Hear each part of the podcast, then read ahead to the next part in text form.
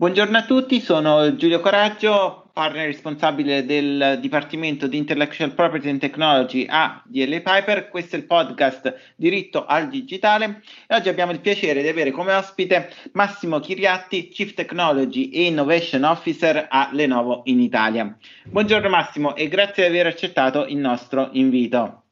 Grazie a te e grazie a tutti gli ascoltatori. Allora Massimo, io ti eh, conosco come il eh, guru della blockchain. Un altro aspetto su cui ti stai eh, focalizzando eh, di eh, recente è l'intelligenza artificiale. Hai anche scritto di recente un libro eh, denominato Incoscienza artificiale.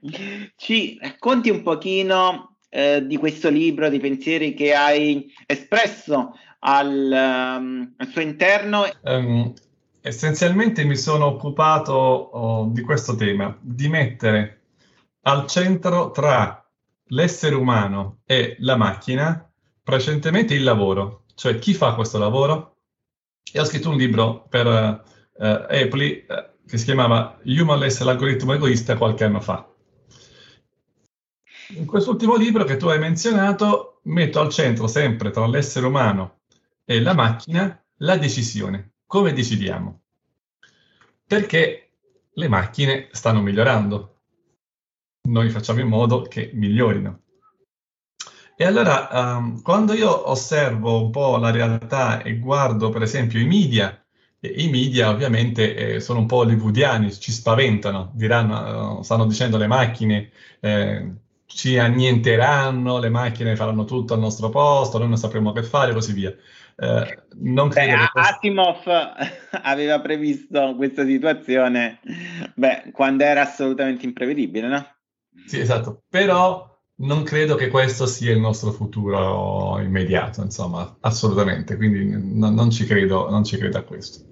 E, e dall'altro lato, però, osserviamo anche che il marketing aziendale spesso e volentieri eh, racconta che con le AI puoi fare tutto Ecco, io vorrei eh, mettere giù delle, delle, delle, considerazioni e le ho messe giù eh, condividendolo su questo libro perché per fortuna eh, in qualche modo è ben accolto, eh, dove osservo che le macchine in realtà eh, stanno cambiando in che senso? Che da macchine automatiche, dove noi impostavamo le regole, cioè noi mettevamo una programmazione classica, e quindi a fronte di eh, i dati che entravano, il programma l'abbiamo scritto noi e il risultato era sicuro, certo, sapevamo dove la macchina andava a parare, così per semplificare.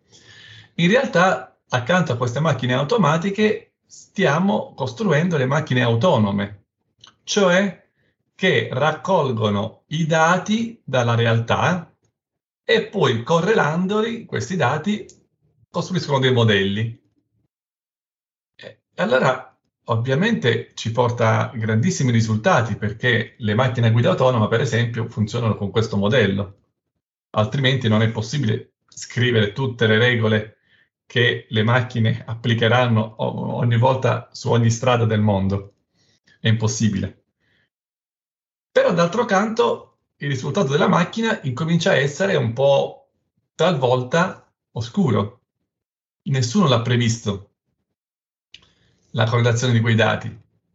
E quindi eh, si aprono degli aspetti etici, si aprono degli aspetti di preoccupazione, perché noi dobbiamo capire poi se la decisione della macchina è una decisione che noi dobbiamo applicare o meno. Io non credo che quella sia una decisione, credo che sia soltanto un calcolo algoritmico. La decisione, il giudizio è sempre umano.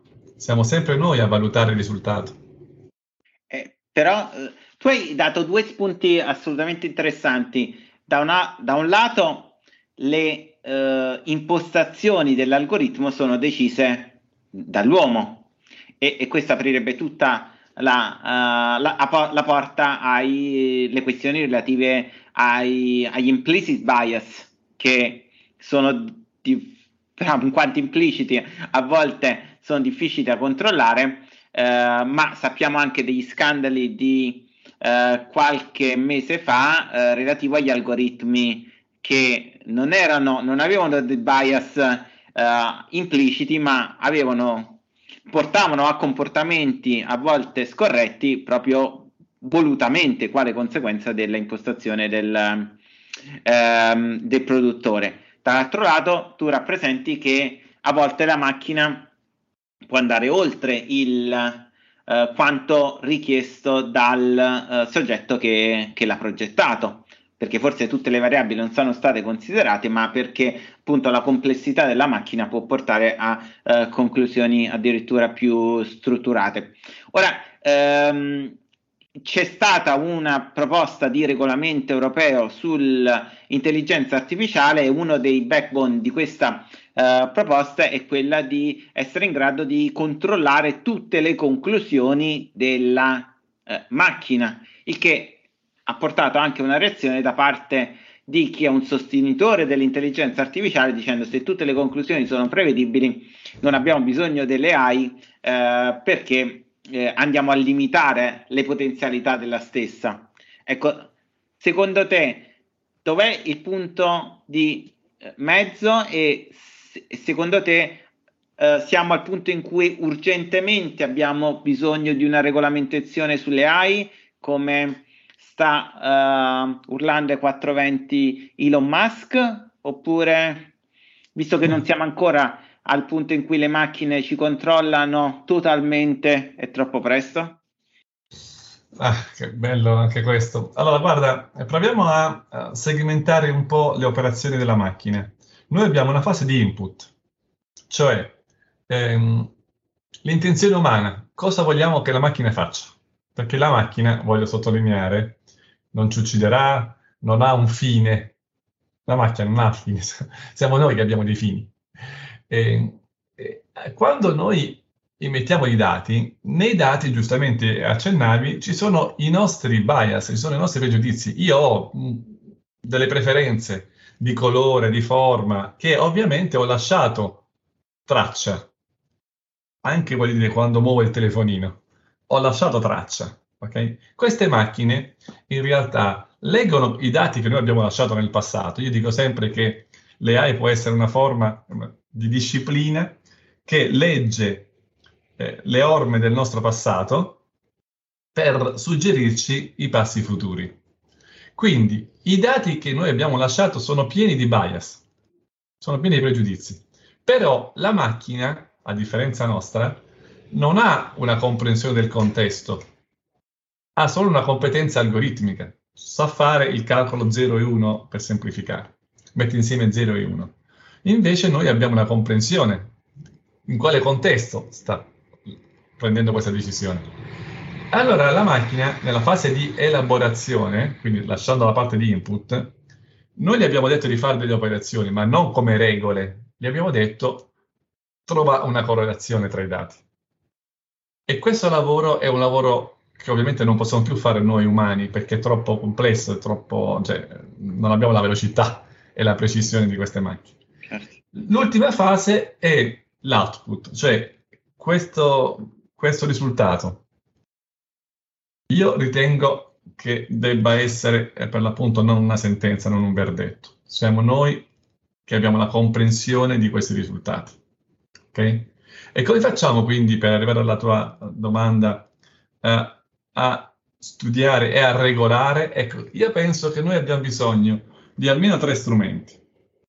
La formazione, noi dobbiamo formarci molto di più rispetto al passato. E dobbiamo fare più investimenti. Come paese, per esempio. Perché ovviamente tu non puoi mettere soltanto dei talenti senza avere gli strumenti da poter poi sviluppare algoritmi o sistemi di, di regolamentazione. E poi abbiamo bisogno del coordinamento, cioè nessun informatico da solo può riuscire a comprendere il risultato, perché il risultato, per l'appunto, abbiamo detto che è analizzato da tanti dati. Quindi eh, un informatico da solo credo che non sia più sufficiente nel realizzare un progetto aziendale, in quanto il risultato, che poi va applicato a, a tutta la comunità magari, deve essere analizzato da filosofi, da economisti, da una serie di eh, competenze multidisciplinari ormai sempre più necessarie. E quindi arrivo al tuo punto. Um, la regolamentazione deve non bloccare, ma essa stessa innovarsi, perché a fronte di una fortissima innovazione tecnologica, anche la politica, chiamiamola così, deve innovarsi, altrimenti rischiamo che si mettano insieme delle regole antiquate del secolo scorso per bloccare l'innovazione e ciò vuol dire fa male a tutti. No, uh, assolutamente. E del resto la normativa è stata sempre reattiva rispetto all'innovazione e eh, la difficoltà è che a volte non riesce a mantenere la velocità dell'innovazione. Ecco, il giusto bilanciamento nell'innovazione è difficile da trovare, la domanda è eh, quando è il momento giusto per eh, regolare. Ehm, secondo me hai, detto bene anche che la formazione è un po' il, la base di tutto, eh, perché se noi abbiamo una maggiore consapevolezza di quello del valore dei nostri dati, di quello che possiamo fare, eh, che possono fare eh, le aziende con i nostri dati e, di, eh, e, e quindi anche eh, di come dobbiamo proteggerli, a quel punto riusciamo anche a eh, rappresentare alle aziende quello che ci aspettiamo da loro in termini di comportamenti etici e ehm, evitando di essere monitorati quando eh, non ne siamo consapevoli, evitando di eh, questi comportamenti subliminali anche eh, in qualche modo obbligando le eh, macchine ad avere un comportamento etico. Oh, vedremo un po' come andrà nei prossimi anni a questo punto. Massimo, io ti ringrazio molto per la chiacchierata. Eh, comprerò certamente il tuo libro, mi ha incuriosito sicuramente e ci sentiamo eh, presto alla prossima chiacchierata. Grazie ancora.